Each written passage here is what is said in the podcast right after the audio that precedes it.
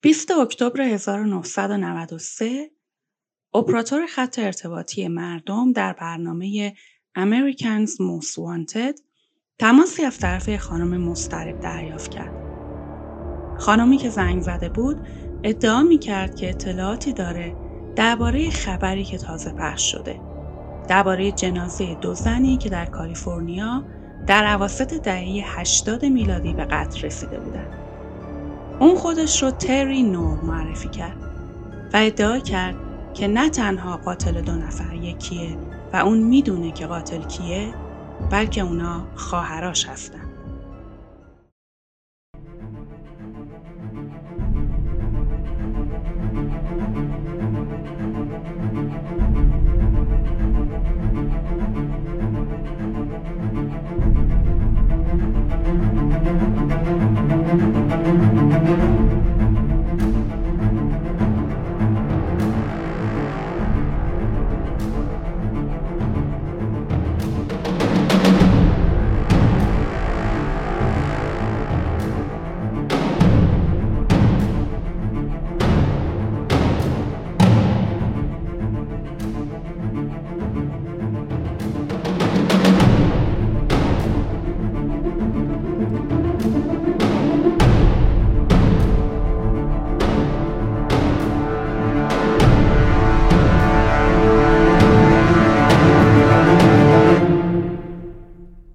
سلام. من محسا هستم. به اپیزود 17 همه پادکست وسواس جنایت خوش اومدید. مطابق معمول این اپیزود هم مناسب بچه ها و افراد حساس نیست. در ضمن به کسایی که روی آزار و اذیت بچه ها حساسیت دارن و اذیت میشن توصیه می‌کنم این قسمت رو گوش ندن چون تمام این قسمت در واقع درباره آزار و اذیت بچه هاست اپیزود 17 هم مادر قاتل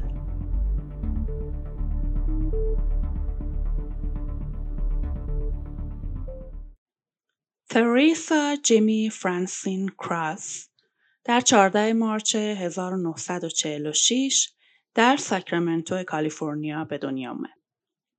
اون اولین بچه خانواده بود. پدر و مادرش جیم و سوانی دو تا بچه از ازدواجهای قبلیشون داشتن. کار جیم درست کردن پنیر بود و سوانی از بچه ها مراقبت می‌کرد. اما در اواخر دهه پنجاه نقشاشون عوض شد. جیم مجبور شد کارش رو ترک کنه چون پارکینسون گرفته بود. احتمالا می‌دونید که پارکینسون یه نوع بیماری مربوط به سیستم عصبیه که باعث میشه شخص دچار حرکات غیرعادی مثل لرز و گرفتگی عضلات بشه و حتی گاهی حفظ تعادل براش سخت میشه. حالا سوانی نوناور خانواده شده بود و بچه ها از جیم مراقبت می‌کردن. اوضاع جیم کم کم بدتر شد و نمی‌تونه حرکت کنه و مرتب سر همسر و بچه هاش قرم زد. از اینجا بود که رابطه طولانی و ترسناک ترسا با خشونت شروع شد. ترسا به شدت به مادرش نزدیک بود و مادرش هم همه تلاشش رو می‌کرد تا بچه ها رو از عصبانیت های جیم در امان نگه داره. ولی همه چیز در سال 1961 تغییر کرد. وقتی که ترسا دید که مادرش آخرین نفسهاشو می‌کشه. در حالی که جیم با پارکینسون دست و پنجه نرم می‌کرد، مادر ترسا به خاطر نارسایی قلبی از دنیا رفت. حالا که نوناور خونواده مرده بود و جیم هم نمی‌تونست کار کنه، مجبور شدن خونشون رو بفروشن و جایی رو اجاره کنن. یه سال بعد وقتی ترسا 16 ساله بود مدرسه رو ترک کرد و با دوست پسرش کلیفورد ساندرز ازدواج کرد. کلیفورد پنج سال از ترسا بزرگتر بود. ترسا فکر می‌کرد با این ازدواج می‌تونه به ثبات برسه و از آزار و های پدرش دور باشه. ولی ترسا خودش به شدت کنترلگر و حسود بود و مرتب شوهرش رو متهم می‌کرد که داره بهش خیانت می‌کنه. دعواهاشون معمولا به خشونت ختم می‌شد. علیرغم اینکه زندگیشون خیلی ناپایدار بود، ترسا اولین بچهش هاوارد رو در سال 1963 به دنیا آورد. مشخصا اومدن بچه هم تغییر چندانی توی رابطهشون به وجود نیاورد و برعکس همه چیز رو بدتر کرد. کلیفورد شغل داشت. می‌تونست هر وقت می‌خواد برای نوشیدن بیرون بره. وقت داشت تا با دوستاش وقت بگذرونه. ولی ترسا تو خونه با بچه مونده بود و حسادتش تحریک شده بود. در نهایت کلیفورد به این نتیجه رسید که دیگه نمی‌تونه ادامه بده و در 6 جولای 1964 به ترسا گفت که داره ترکش می‌کنه. اون قبلا هم گفته بود که این کارو می‌کنه ولی این بار ترسا می‌دونست که اون این کار رو حتما می‌کنه. همین که کلیفورد پاشو از در بیرون گذاشت ترسا اسلحه همسرش را برداشت و از پشت بهش شلیک کرد. هاوارد بین پدر و مادرش نشسته بود. فقط ده روز قبل از تولد یک سالگیش خشونت وارد زندگی این بچه شد. ترسا بعد از اینکه به همسرش شلیک کرد در آرامش پسرش رو برداشت و به خونه کلانتر که چند تا خونه با اونا فاصله داشت رفت. اون به کلانتر گفت سریع بیای من به بازوی همسرم شلیک کردم. کلانتر به سرعت اونجا رفت ولی دیر شده بود و کلیفورد مرده بود. برخلاف چیزی که ترسا گفته بود تیر فقط به بازوش نخورده بود بلکه مستقیم به قلبش فرو رفته بود. ترسا گفت که دفاع از خودش بوده. اون ادعا کرد که کلیفورد اون را با ته اسلحه کتک زده و اون اسلحه را از دست همسرش در آورده و بهش شلیک کرده تا از خودش و پسرش محافظت کنه. برای اینکه حرفش رو ثابت کنه به دو هفته قبل اشاره کرد. دو هفته قبل ترسا با پلیس تماس گرفته بود و گفته بود که کلیفورد اون را کتک زده. ترسا گفت همسرش از خونه رفته بود برای همین اونم شکایتش رو پس گرفته. ولی یه روز قبل از این ماجرا به خونه برگشته بود. کلانتر مطمئن بود یه جای کار میلنگه. ترسا یه دختر 18 ساله ریزه میزه بود و کلیفورد 182 سانتی متر قد و 90 کیلو وزن داشت. پس ترسا چطور می‌تونست اسلحه رو از دستش در بیاره؟ در ضمن هیچ جای زخم یا کبودی روی صورتش نبود و مشخص بود که وقتی کلیفورد از در خارج شده ترسا بهش شلیک کرده. کلانتر ترسا رو دستگیر کرد و هاوارد رو به اقوامشون سپردن. روز بعد از ترسا بازجویی شد و ترسا داستانش رو عوض کرد. این بار گفت شوهرش اونو نزده فقط تهدیدش کرده. وقتی ترسا دیده که شوهرش داره ترکش می‌کنه به اتاق خواب رفته جایی که اسلحه رو نگه میداشتن. اسلحه رو پر کرده و به اتاق نشیمن برگشته. ولی وقتی به در رسیده از هوش رفته. میگه اسلحه رو دستم گرفتم و انگشتم رو روی ماشه گذاشتم و بعد یهو جلوی چشمم سیاه شد و از هوش رفتم.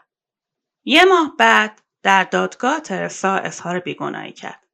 وقتی که دادگاهش شروع شد یه راز دیگه هم برملا شد. ترسا گفت که حامله است و مطمئن بود که می‌تونه از بارداریش توی دادگاه استفاده کنه. توی دادگاه خودش را مادری دلسوز و فداکار نشون داد. لباساش رو با دقت انتخاب می‌کرد و دقیقا تو لحظات مناسب گریه می‌کرد. تو جایگاه ادعا کرد که شوهرش رو دوست داشته و فقط می‌خواسته اون رو بترسونه و هیچ وقت قصد نداشته اونو بکشه.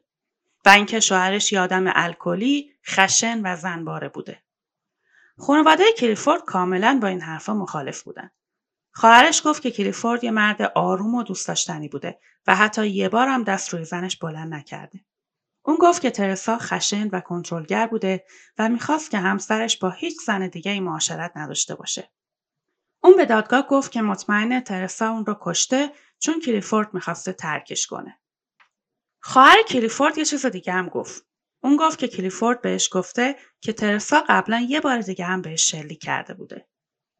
هیئت منصفه مطمئن بود که ترسا به همسرش شلیک کرده ولی مسئله این بود که باید مجازات بشه یا نه.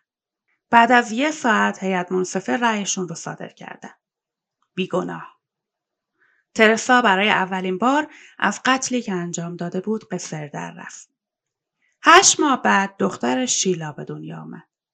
بعد از تولد دخترش شروع به خوردن الکل کرد و بیشتر وقتها بیرون بود. بعد از مدتی با یه مرد ارتشی وارد رابطه شد. ترسا دوتا بچه کوچکش رو پیش همسرش میذاشت و خودش بیرون می‌رفت. گاهی حتی برای روزها هم خونه نمیومد. همسرش وقتی متوجه شد که ترسا داره بهش خیانت می‌کنه ترکش کرد. ولی ترسا خیلی هم تنها نموند. آخر همون سال وارد یه رابطه دیگه با یه مرد ارتشی دیگه شد.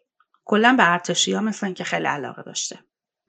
رابرت والس نور رابرت دو سال از ترسا کوچکتر بود و عضو نیروی دریایی بود. چند ماه بعد ترسا بازم حامله شد. بعد از اینکه سوزان به دنیا اومد اونا ازدواج کردند و یه سال بعد ویلیام رو به دنیا آورد که بهش بیلی باب هم می‌گفتن. سال بعد یه پسر دیگه به نام رابرت جونیور. الان ترسا 29 ساله است و 5 تا بچه داره. اونا یه خونه کوچیک با دو تا اتاق خواب کوچیک داشتن. به نظر می رسید رابرت و ترسا با هم صمیمی هستن. ولی این ازدواج هم مشکلاتی مشابه ازدواجش با کلیفورد داشت. ترسا همچنان الکلی و به شدت حسود بود. با این تفاوت که حالا رابرت هم الکلی و خشن بود. مثل خود ترسا و خواهر برادراش بچه‌هاش هم وسط دعواهای مداوم پدر و مادرشون گیر افتاده بودن. توی بیشتر موارد ترسا سعی می‌کرد بچه ها رو از آزار و اذیت رابرت در امان نگه داره. بیشتر وقتها برادر بزرگشون هاوارد به زخماشون رسیدگی می‌کرد. وقتی که ترسا بچه ششمش رو باردار بود، خشونت تو خونشون به شدت زیاد شده بود و حتی یه روز بدون خشونت هم نداشتن. من نمی‌دونم تو این وضعیت تون حامل شدنش دیگه چی بود. بچه آخرش تری در آگوست 1970 به دنیا آمد. و حالا دیگه زندگیشون کاملا از هم پاشیده بود و رابرت درخواست طلاق داد. این جدایی باید شروع جدیدی برای ترسا و شیشتا بچهش می‌شد. ولی اونا مدام از یه خونه به خونه دیگه می‌رفتن و ترسا هم مدام از یه رابطه وارد رابطه دیگه می‌شد. دو تا ازدواج و طلاق دیگه قبل از اینکه به خونه ساکرامنتو برن. اونا اونجا خونه ای گرفته بودن که به اندازه کافی بزرگ بود تا احساس راحتی کنن. برای مدتی اوضاع خوب بود و بچه ها دیگه اونجا جا افتاده بودن. ترسا هم به نظر شادتر می رسید. بچه ها رو دوست داشت و اونا رو به مدرسه میفرستاد. وقتی هم برای مدرسه پول کم می آورد یه چیزایی رو میفروخت و پولش رو جور می‌کرد. ترسا با وجود اینکه مادر 6 تا بچه بود همیشه به ظاهر خودش می رسید. اون لاغر و جذاب بود و بلد بود چطوری توجه مردا رو جلب کنه. ولی بعد از ازدواج چهارمش یهو تغییر کرد. به سرعت وزن اضافه کرد و حتی موهاش رو شونه نمی‌کرد. ولی فقط ظاهرش نبود که تغییر کرده بود. ترسا قبلا هیچ وقت مذهبی نبود. ولی یهویی شروع کرد به خوندن انجیل. اگه پست ارتباط بین دین و خشونت رو توی اینستاگرام ندیدین حتما ببینید. جالبه که اینجا هم ترسا وقتی شروع می‌کنه به خوندن انجیل و مذهبی میشه خشونت هم شروع میشه. ترسا بچه ها رو مجبور می‌کرد آیه های انجیل رو بخونن و روابط اجتماعی بچه ها رو مخصوصا با آدم های غیر مذهبی محدود کرده بود. اما چیزی که نمی‌دونست این بود که شیطانی ترین اعمال دقیقا توی خونه خودش داره اتفاق میافته. تری فقط 6 سالش بود که برادر بزرگش هاوارد شروع به آزار جنسیش کرد. چند ماه طول کشید تا ترسا بفهمه جریان از چه قراره. ترسا هاوارد رو به شدت کتک زد و امیدوار بود این کار باعث بشه هاوارد دیگه این کار رو نکنه. بعد از اون همه چیز تغییر کرد.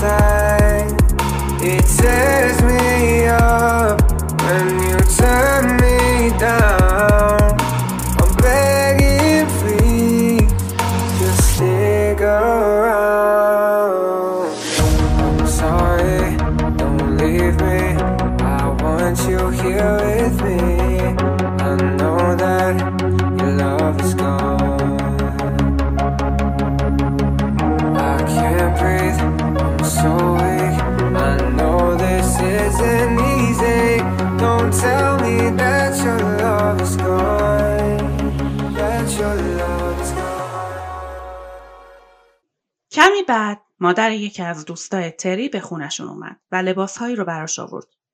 بعد از رفتن مادر دوستش ترسا دخترش رو مجبور کرد که برهنه بشه و اون رو از مو گرفت و روی زمین کشید. بعد یه تکه تناب برداشت و دور گردن تری بست و اون رو از بالای در کشید و از بیلی باب و رابرت جونیور خواست تناب رو نگه دارن و تری را با ترکه می‌زد تا حدی که بچه از حال رفت. اون به تری گفت که اونا نیازمند نیستن اگه بفهمه بازم درباره وضع مالشون دروغ گفته دوباره میزنتش. این بار شدیدتر. یهو به دومین دخترش سوزان گیر داد و به بقیه بچه ها گفت که سوزان شیطون پرست و جادوگره. گفت که سوزان قصد کشتن مادرشون رو داشته و اون این کار رو باید تا قبل از 18 سالگیش بکنه. طبق قراردادی که با شیطون بسته. هر اتفاقی که تو خونه میافتاد رو گردن سوزان مینداخت. لوله ها می‌گرفت کار سوزان بود. لولای در میشکست سوزان مقصر بود. سوزان از همه بچه ها بیشتر کتک می‌خورد و هیچکس کاری از دستش بر نمیومد. اگه کسی می‌خواست حرف بزنه خودش جای سوزان رو می‌گرفت. توی این زمان هاوارد چهارده ساله بود. ترسا برای چند روز غیبش زد. اون مسئولیت بچه ها رو به هاوارد سپرد. و حالا شما می‌دونید که هاوارد فقط یه بچه است که کمتر از یه سال پیش برای مدتها به خواهر کوچیکش تجاوز کرده بود. ترسا وقتی به خونه برگشت برای چند روز تو تخت موند و فقط برای دستشویی از تختش بیرون میومد. اون حتی دیگه هموم هم نمی‌رفت. با این حال هنوز سرپرستی کامل بچه ها رو به عهده داشت. سلاح مورد علاقش برای تنبیه بچه ها یه تیکه چوب چهار در دو بود. روی چوب نوشته بود تخته آموزشی و از اون برای تنبیه بچه ها برای هر کار کوچیک اشتباهی که می‌کردن استفاده می‌کرد. هاوارد هم با این تخته کتک خورد. ولی وقتی 15 ساله شد با قد 182 و وزن 85 کیلو دیگه کتک ها متوقف شد. چون ترسا متوجه شد هاوارد ممکنه یه روز مقابلش بیفته.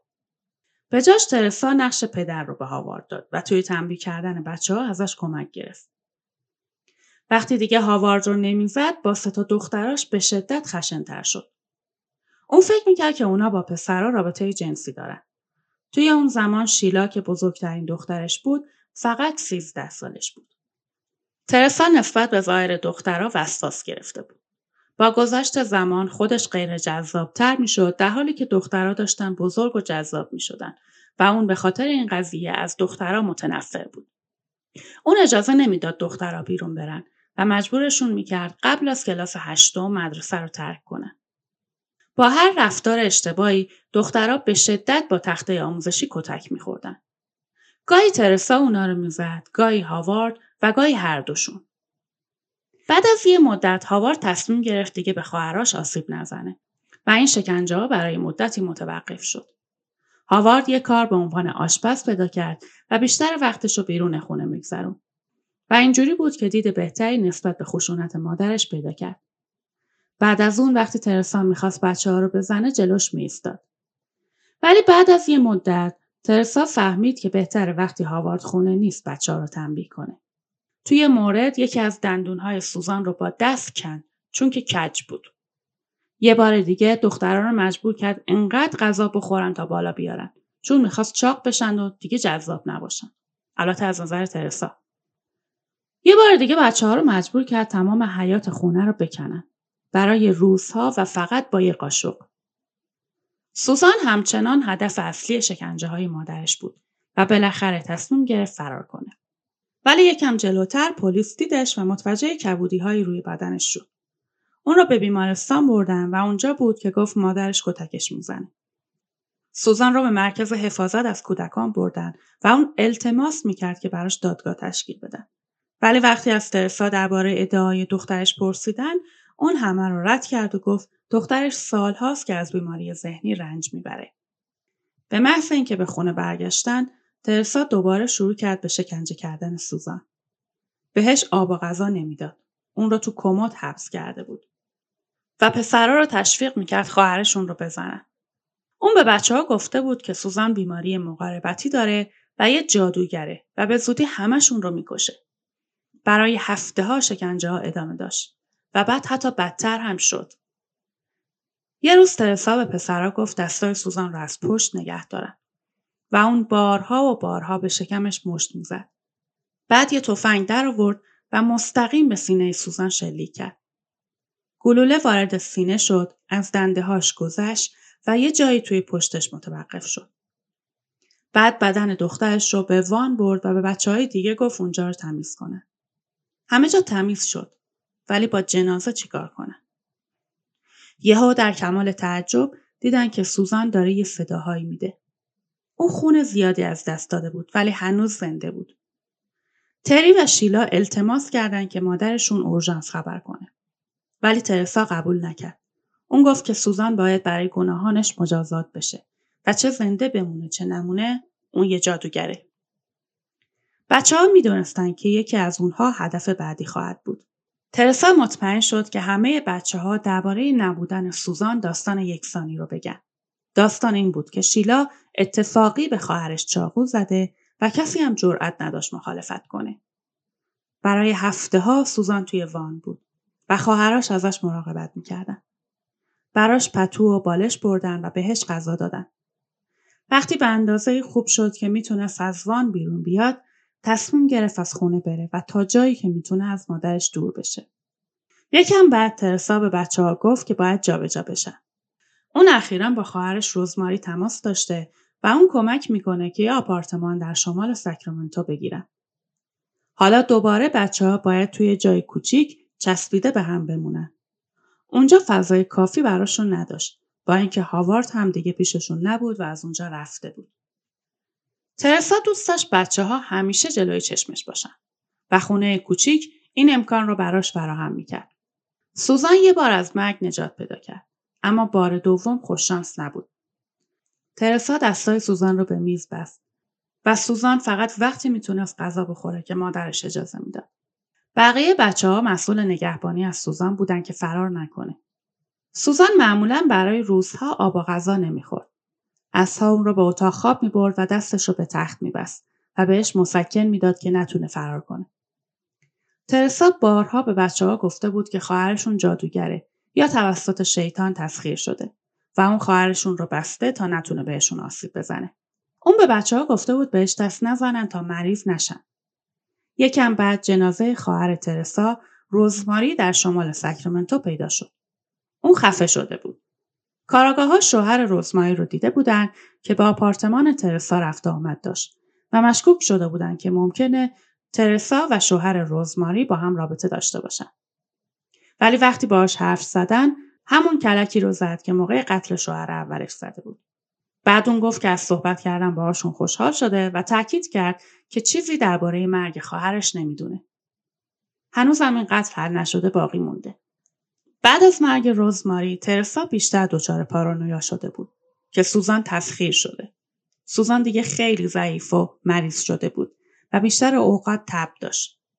یه شب ترسا دخترش رو مجبور کرد رو به دیوار بیسته و خودش ته راه رو ایستاد و از دخترش به عنوان تخته دارت استفاده کرد. یه قیچی رو مستقیم به سمت کمرش برد کرد. قیچی یه اینچ توی کمر سوزان فرو رفت. ولی انقدر ضعیف بود که حتی تکونم نخورد. چند روز بعد سوزان را مجبور کرد مواد بکشه. سوزان توی همون حالی که بود به مادرش التماس کرد که یه بلیت به سمت آلاسکا براش بگیره و دست از سرش برداره. کی باورش میشه این مادر نه ماه این بچه رو توی شکمش نگه داشته و حالا اینجوری باهاش رفتار می‌کنه. در کمال تعجب ترسا قبول کرد برای سوزان بلیت بگیره ولی به شرطی که سوزان اجازه بده ای که پشتش بود رو در بیاره. سوزان که چاره ای نداشت قبول کرد. ترسا می‌دونست که اگه سوزان به کسی حرفی بزنه اون گلوله می‌تونست مدرک حرفش باشه. ترسا به پسرا گفت صورت سوزان رو به سمت زمین نگه دارن. اون یه سری ابزار پزشکی قدیمی رو طی سالها جمع آوری کرده بود و حالا می‌خواست از اونا استفاده کنه. هیچ دستکش یا وسیله ضد در کار نبود و فقط مسکن داشت که سوزان هر شب مجبور بود بخوره. دو ساعت داشت توی کمر دخترش رو میگشت و بالاخره گلوله رو پیدا کرد. وضعیت سوزان وخیم بود. اون خون زیادی از دست داده بود. ولی به طرز باور نکردنی سوزان این بار هم از مرگ نجات پیدا کرد. اما شاید اگه میمرد براش بهتر بود. 24 ساعت بعد سوزان به هوش اومد. همونطوری که صورتش روی زمین بود. یه پوشک بچگونه دورش پیچیده بودن تا خونابه ها رو جذب کنه. بچه ها اجازه نداشتن بهش دست بزنن. در حالی که مجبور بودن برای رفتن به آشپزخونه از روی بدنش رد بشن. دوباره ترسا به بچه ها گفت که سوزان چه زنده بمونه چه نمونه یه جادوگره. بعد از چند روز سوزان دچار عفونت شدید شد. زخماش صورتی شدن و مایهی بدبو ازشون بیرون میومد. عرق می‌کرد و دچار توهم شده بود. فکش قفل شده بود و حتی نمی‌تونست مسکن بخوره. دختر بیچاره. تری باز هم به مادرش التماس کرد که به سوزان کمک کنه و باز هم ترسا قبول نکرد. به جاش یه برنامه دیگه ریخت. 16 جولای 1984 پسرها رو واداشت تا سوزان و هرچی مربوط به اونه رو توی صندوق عقب ماشین بذارن. تری باید خونه رو تمیز می‌کرد و پسرها و ترسا به سمت نقطه‌ای که از قبل برنامه‌ریزی کرده بود به راه افتادن. 60 مایل خارج از ساکرامنتو. اونا سوزان و همه وسایلش رو از ماشین بیرون آوردن. ترسا روشون بنزین ریخت و در حالی که سوزان هنوز زنده بود کبریت رو روشن کرد.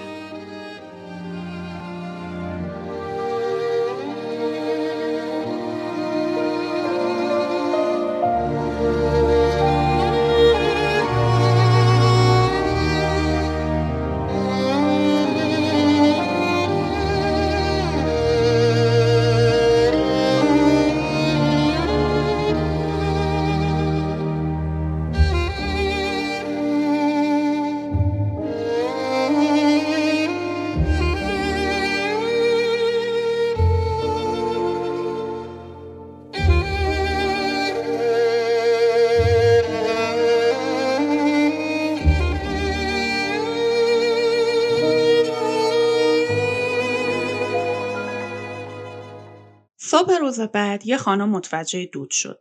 اون یه راننده کامیون رو نگه داشت. راننده کپسول آتش نشانی داشت و آتیش رو خاموش کرد. همینطور که دود محو می‌شد، اونا چیزی رو شبیه انگشتای پای یه مانکن دیدن. ولی بعد متوجه شدن که اون در واقع جسد یه زن جوونه. صورتش کاملا سوخته بود ولی چسبی که دور دهنش بود و تنابی که دور دستاش پشیده بود هنوز دیده می‌شد. راننده به اداره پلیس رفت و تحقیقات شروع شد. کاملا مشخص بود که آتیش عمدن ایجاد شده و قربانی به قتل رسیده. به خاطر پوشک بچه‌ای که اونجا بود حد زدن که احتمالا یه بچه همراهش بوده. اطراف جنازه عطر، مسواک، گوشواره، یه انگشتر نقره و یه سری کاغذ پیدا کردن. اما چیزی پیدا نکردن که نشون بده اون زن کیه. جسد سوزان به پزشکی قانونی منتقل شد.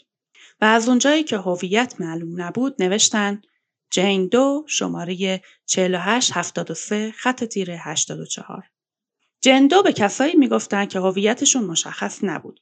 یه شماره هم کنارش میذاشتن. بعد از این همه شکنجه حالا سوزان فقط یه شماره بود. کالبوت شکافی نشون داد که سوزان قبل از مرگ کتک خورده.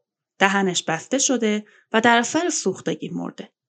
90 درصد بدنش دچار سوختگی شده بود. به جز اون سوزان یه تومور داشته که مشخص بود به دلیل ضربه های مکرر توی شکمش ایجاد شده. ترسا بدون هیچ احساسی از قتل دخترش به خونه برگشت. اون قبلا به بچه ها گفته بود سوزان شیطون پرست بوده و باید از بین می‌رفته. ولی این پایان آزارهای ترسا نبود. بعد از سوزان نوبت دختر بعدی شیلا بود.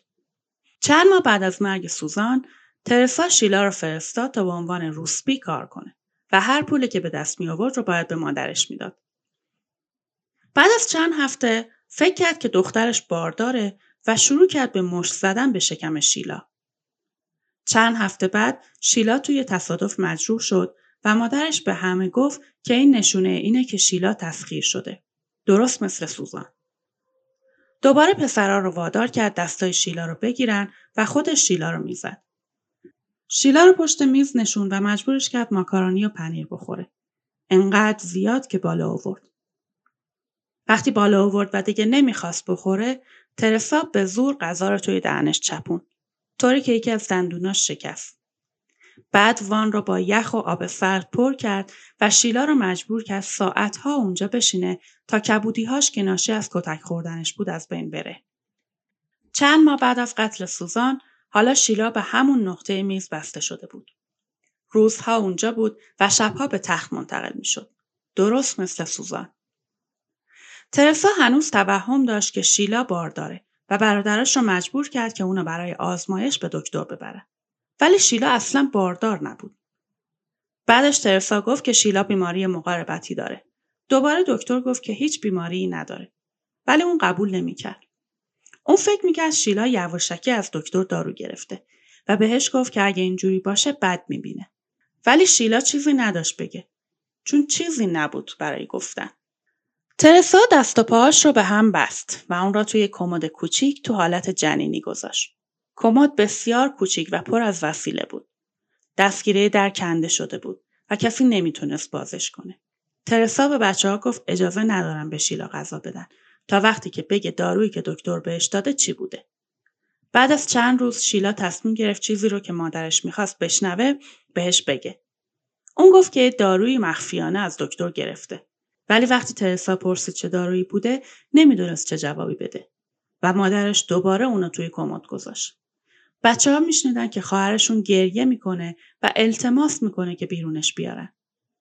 اون موقع تابستون بود و دمای خونه سی درجه بالای صفر بود و شیلا برای روزها توی کمد کوچولو بدون هیچ راه هوایی و حتی بدون آب و غذا بود.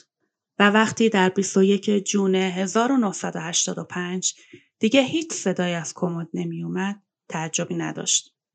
روزهای بعد هم صدا نمی اومد و روز سوم ترسا کمد رو باز کرد و اعلام کرد که شیلا مرده.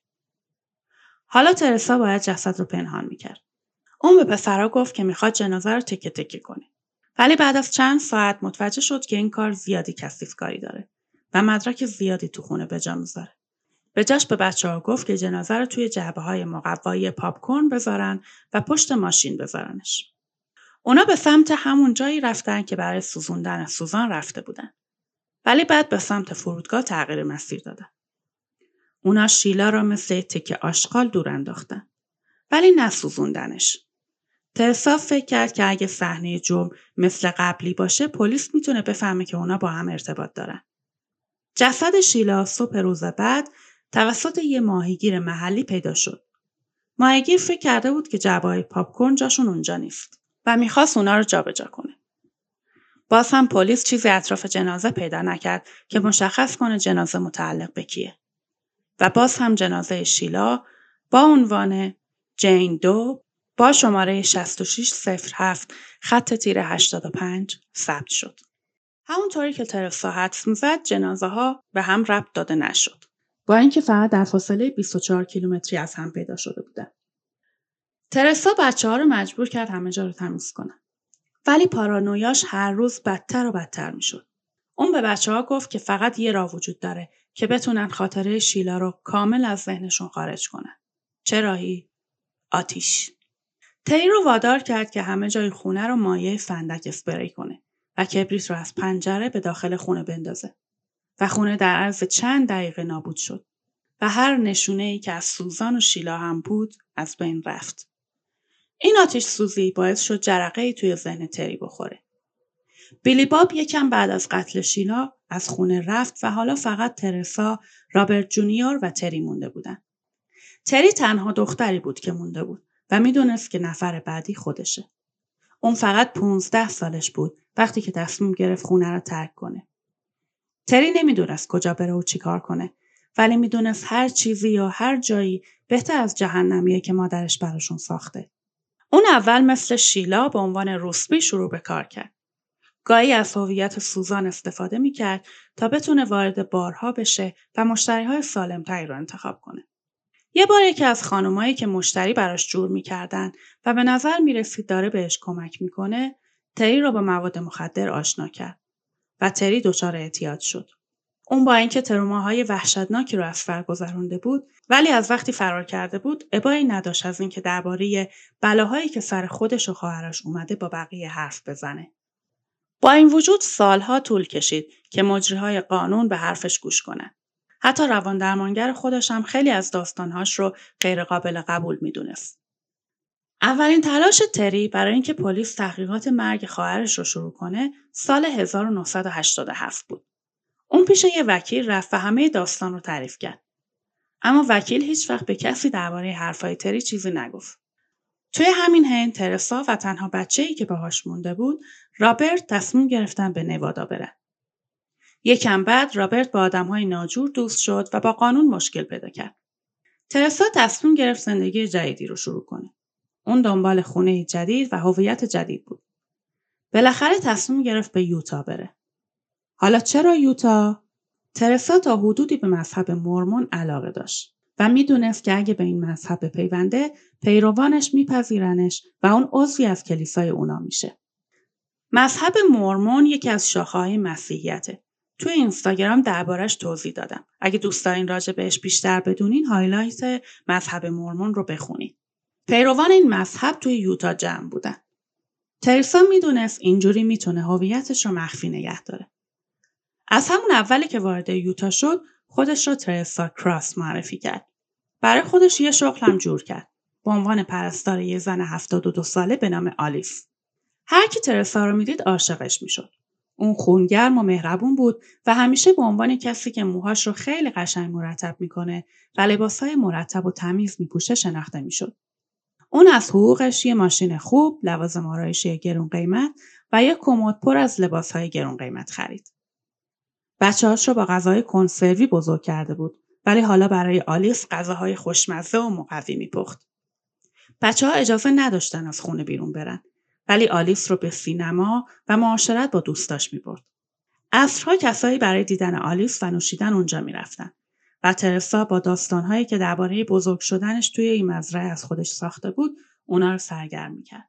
ترسا به اونا می‌گفت که پدر بزرگ و مادر بزرگش تو هولوکاست کشته شدن و اون با پدر سختکوش و دوست داشتنیش خیلی نزدیک بوده. درباره دوتا پسراش که مرتب باشون در تماس هم می‌گفت. خب مشخصه که همه رو دروغ می‌گفت. توی سه سالی که تریسا از آلیس مراقبت می‌کرد هیچ وقت از دختراش حرفی نزد. در سال 1990 ترسا توی کلاس های شبانه دستیار پرستاری شرکت کرد. اون به پسرش رابرت و بقیه بچه ها نگفته بود که به یوتا رفته و هیچ نمی‌دونستن مادرشون کجاست.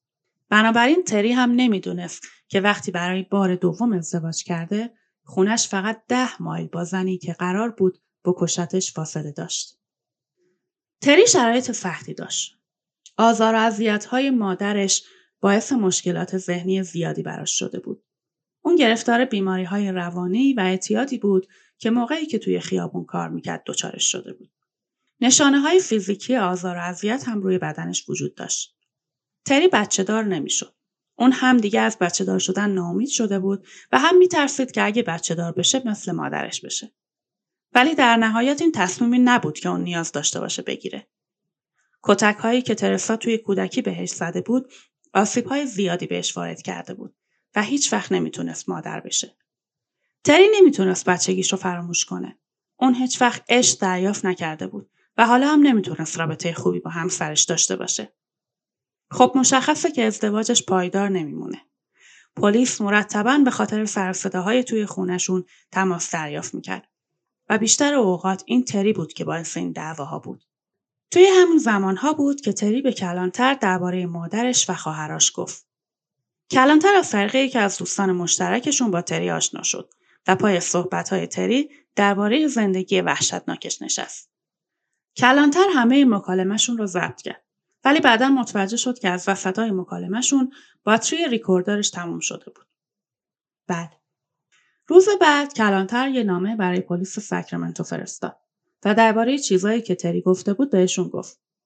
توی نامه درباره جایی که جنازه سوزان و شیلا پیدا شده بود هم نوشته بود. نوار ضبط شده هم همراه نامه فرستاده بود.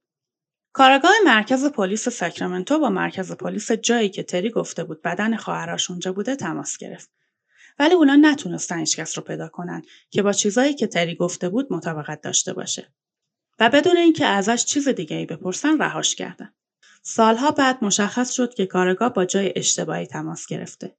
به همین راحتی ماجرای قتلها برای چند سال دیگه هم حل نشده باقی موند. قتل شیلا هم اشتباهی به قاتل سریالی نسبت داده شده بود که توی اون زمانها فعال بود. یه راننده کامیون که ده تا زن رو کشته بود. توی جعبه پاپکورنی که شیلا توش بود الیافی از یه فرش پیدا شده بود یکی از جعبهایی که از کامیون قاتل هم پیدا شده بود دقیقا مثل همون جعبه بود. برای همین اشتباه هم فکر کردن که قتل کار اون بوده. در این بین ترسا هم دوره پرستاریش رو تموم کرد و از مدرکش استفاده کرد تا حقوقش بیشتر بشه. و این بار از یه خانم دیگه که اسم اون هم آلیس بود پرستاری می‌کرد. خانواده و دوستان آلیس باور نمی‌کردند که انقدر خوششانس بودند که پرستاری مهربون، دلسوز و حرفه‌ای مثل ترسا پیدا کنند. و اون را مثل یکی از اعضای خانوادهشون می‌دونستن. اون توی همه جشنها و مراسمشون حضور داشت. ولی ترسا نمی‌دونست با هر دعوایی که تری با همسرش می‌کنه مصممتر میشه تا از گذشتش رد بشه و تنها راهش اینه که مادرش دستگیر بشه. without you, my friend. And I'll tell you all about it when I see you again. See you again. We've come a long way, yeah, a long way. from where we began. You know, we started. Oh, I'll tell you all about it when I see you again. Let me tell you. When I see you again.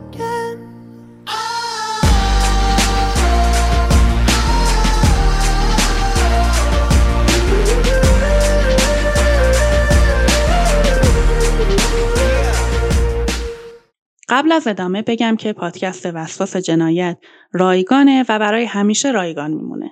ولی اگه دوست داشتید به اندازه خوردن یه قهوه منو مهمون کنید می‌تونید از لینک هامی باش که توی توضیحات اپیزود گذاشتم این کارو بکنید. ولی بزرگترین حمایت برای من همونطور که همیشه گفتم اینه که پادکست رو به بقیه معرفی کنید. خب بریم برای ادامه داستان. It's been a long day without you, my friend. And I'll tell you all about it when I see you again. We've come a long way from where we began. Oh, I'll tell you all about it when I see you again. تری وقتی یکی از اپیزودهای Americans Most Wanted رو دید این رو یه نشونه دید که همه چیز مشخص بشه. و این دفعه تا حرفش رو جدی نگرفتن دست بردار نبود. اکتبر سال 1993 کمیسر پلیس جان فیتز جرالد پای های تری نشست که اشک ریزون درباره تروماهای بچگیش با جزئیات حرف می‌زد. اون گفت که مادرش یه بار توی فریزر زندانش کرده. به زور غذا به خوردش داده. مورد آزار جنسی برادراش قرار گرفته. و البته جزئیات وحشتناک قتل خواهرش رو هم گفت و گفت که همش رو مادرش انجام داده. این قضیه باور کردنی نبود. جان یه سال بعد از اینکه جنازه سوزان پیدا شده بود به اون اداره پلیس رفته بود. اون با جزئیات پرونده آشنا بود چون این تنها پرونده حل نشده توی مرکز پلیس اونجا بود. تماس تری باعث شد برای اولین بار اون دوتا جنازه ناشناس به هم ربط داده بشن. داستان تری خیلی غیر منطقی به نظر می اومد. و جان باید مطمئن می‌شد که داره راست میگه. جان از تری درباره انگشتری که با جنازه سوزان پیدا شده بود پرسید. تری بدون هیچ درنگ انگشتر رو توصیف کرد. بعد خودش درباره گوشواره های خواهرش هم گفت. این جزئیات رو فقط کسی می‌تونست بگه که قربانی رو از نزدیک بشناسه. روز بعد جان یه سری تحقیقات غیررسمی هم انجام داد. اون برای دیدن اون خونه بزرگی که خشونت از اونجا شروع شد رفت. با مدیر ساختمونی که ترسا آتیشش زده بود هم حرف زد. دوباره هرچی که تری گفته بود درست بود. روز بعد به دیدن تری رفت تا رو در رو حرف بزنن. دوباره برای ساعتها تری همه چیزایی که سرشون اومده بود رو تعریف کرد. پلیس هنوز نمی‌تونست باور کنه یه مادر بتونه این کارا رو بکنه. تحقیقات شروع شد. اونا دنبال ترسا میگشتن و توی همین حین می‌خواستن با برادرای تری بیلی و رابرت حرف بزنن. برادرها رو فقط برای تایید حرفای تری نمی‌خواستن. اونا یه جورایی همدست مادرشون بودن.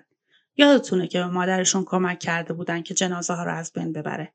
البته که چاره هم نداشتن. پیدا کردن رابرت سخت نبود. اون برای قتل در نوادا دستگیر شده بود. یکم بعد از اینکه ترسا رفته بود، رابرت به بار رفته بود تا دزدی کنه و به مسئول بار شلیک کرده بود. اون به 15 سال حبس محکوم شده بود. اونا با هاوارد پسر اول ترسا هم حرف زدن و اون حتی جزئیات بیشتری برای گفتن داشت. اون درباره خشونت مادرش و اینکه چطوری از تخته آموزشی برای تنبیه بچه ها استفاده می‌کرده گفت. هاوارد درباره آزار جنسی تری هم اعتراف کرد و گفت که رابرت رو هم مورد آزار قرار داده. از بین بچه ها انگار فقط بیلی موفق شده بود زندگیش رو تغییر بده. اون یه دوست دختر خوب داشت، توی آپارتمان خوب زندگی می‌کرد و یه شغل ثابت هم داشت. وقتی از بیلی پرسیدن درباره آزارهای مادرش گفت ولی انکار کرد که درباره خواهرش چیزی می‌دونه. وقتی پلیس گفت که توی شکنجه دخترها با مادرش هم دست بوده، اون گفت که شیلا و سوزان روسپی و خارج از کنترل بودن و تقصیر خودشون بوده. بعد گفت وقتی سوزان رو سوزوندن، تری هم تو ماشین بوده. پلیس گفت که حرفاشو باور نمی‌کنه. بعد از اون بیلی اعتراف کرد که اون کبریت رو کشیده ولی مادرش تهدید به مرگش کرده بوده. حالا پلیس می‌دونست که همه حرفای تری راست بوده. ولی اونا نمی‌تونستن ترسا رو پیدا کنن. چون طی این سالها بارها اسمش رو عوض کرده بود. اما همه این مدت هیچکس حواسش به اسم قبل از ازدواجش نبود. ترسا نمی‌دونست پلیس دنبالشه تا وقتی که پلیس ساکرامنتو یه بیانیه مطبوعاتی داد. اونا از ترسا نور به عنوان مزنون احتمالی رام بردن. چند روز بعد از این بیانیه تری توی مصاحبه خبری از جزئیات آزارهای مادرش حرف زد. اینجا بود که ترسا فهمید دنبالشن و دوباره تصمیم گرفت فرار کنه. پنج نوامبر اون یه وام پنج هزار دلاری از رئیسش گرفت و وسایلش رو جمع کرد و فرار کرد. ولی سی مایل جلوتر پلیس دستگیرش کرد چون داشت لایی می‌کشید و پلیس فکر می‌کرد مسته. گواهی نامه که به پلیس داد به نام ترسا کراس بود. پلیس که دنبال ترسا نور بود متوجه چیزی نشد. ولی اون رو به خونه آلیس برگردوندن. 9 نوامبر پلیس یه تماس از افسران رانندگی دریافت کرد که اتفاقی متوجه شده بودند شخصی به اسم ترسا نور از گواهینامه ترسا کراس استفاده می‌کرده. و چون یه بار دستگیر شده بود اطلاعات ماشین و محل سکونتش هم داشتن. روز بعد پلیس ساکرامنتو به اون آدرس رفت. ساعت پنج و پونزده دقیقه پلیس به اون نشونی رسید و در زد. بعد از چند دقیقه ترسا نور در باز کرد. اون اصلا شبیه یه قاتل شکنجهگر نبود. اونجوری که موهاش رو مرتب کرده بود و آرایش کرده بود شبیه یه مادر بزرگ معمولی بود. به هر حال پلیس حقوقش رو بهش گفت و دستگیرش کرد. ترسا ترسیده بود. اون اسم و مشخصات و حتی شخصیتش رو عوض کرده بود تا گذشته رو فراموش کنه. ولی به محض اینکه وارد اداره پلیس شد گفت من احساس می‌کنم مثل برم که دارم به قربانگاه میبرنش. اون هیچ وقت حرفی نزد و گفت وکیل می‌خواد. بعدا اون رو به کالیفرنیا فرستادن تا برای قتل دختراش مجازات بشه. توی اولین دادگاه ترسا خودش رو به موش مردگی زد. اون یک کت شلوار پوشیده بود و موهاش رو مرتب کرده بود و ماهرانه آرایش کرده بود. بیلی و رابرت هم برای همدستی در قتل متهم شدند. رابرت که زندان بود ولی بیلی اون روز توی دادگاه کنار مادرش بود. 15 نوامبر 1993 ترسا نور به اتهام دو قتل و دو تلاش برای قتل محکوم شد. اون همه چیز رو انکار کرد. رابرت توی زندان یه معامله با پلیس کرد. به ازای شهادت علیه مادرش زندانش به سه سال تقلیل پیدا می‌کرد. که از اولی که تو زندان بوده حساب می شده. یعنی در واقع آزاد می شد بعد از اون. و البته پذیرفت که پیش روانشناس بره. ترسا می‌دونست که با اعتراف بیلی و رابرت حکم اعدام براش صادر میشه. پس نظرش رو عوض کرد و گفت اعتراف می‌کنه به شرطی که حکمش حبس ابد باشه. بیلی و رابرت هر دوشون گفتن که مادرشون شستشوی مغزشون داده تا باور کنن که خواهراشون تسخیر شدن. خشونت یه مسئله عادی تو خونشون بوده و فقط هاوارد مادرش رو قبل از شروع خشونتهاش یادش میومد. پسرا گفتن اگه کاری که مادرشون می‌خواست رو نمی‌کردن مثل خواهراشون شکنجه می‌شدن. رابرت سال 2013 آزاد شد. ولی سال 2016 دوباره برای کودک آزاری دستگیر شد و دوباره 8 سال زندان بدون امکان آزادی گرفت. ترسا هیچ وقت مصاحبه نکرد و توضیح هم درباره کاراش نداد. ولی نامه هاش از زندان نشون می‌داد که اون فکر نمی‌کنه کار اشتباهی کرده. اون به دوستاش توی یوتا نامه می نوشت. سال 2019 درخواست آزادی مشروطش رد شد. ولی سال 2024 دوباره می‌تونه درخواست بده. تری سال 2011 در سر نارسایی قلبی از دنیا رفت. ترسا نور بدون شک هیولایی بود که دو تا دختر خودش رو بعد از شکنجه کشت. همسر اولش و احتمالا خواهرش رو هم به قتل رسوند. و الان جاییه که باید باشه.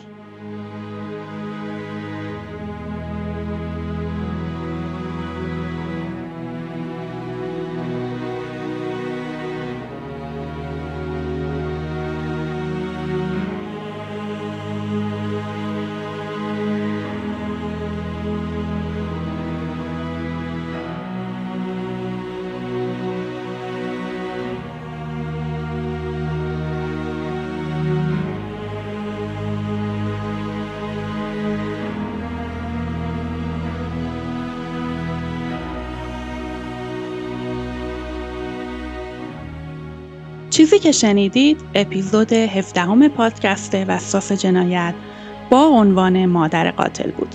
امیدوارم از شنیدنش لذت برده باشید و توی قسمت های بعد هم ما رو همراهی کنید. برای دیدن عکس و فیلم های بیشتر اینستاگرام وسواس جنایت رو دنبال کنید. در ضمن فایل صوتی اپیزودها با تأخیر چند روزه توی کانال تلگرام گذاشته میشه. همونطور که گفتم پادکست وسواس جنایت رایگانه و برای همیشه رایگان میمونه. ولی اگه دوست داشتید به اندازه یه قهوه توی یه کافه منو مهمون کنید می‌تونید از لینک هامی باش که توی توضیحات اپیزود گذاشته شده این کارو بکنید. اما همونطور که همیشه گفتم بزرگترین حمایت برای من معرفی پادکست به دوستاتونه. متشکرم که به این اپیزود گوش دادید و سپاس از همراهیتون.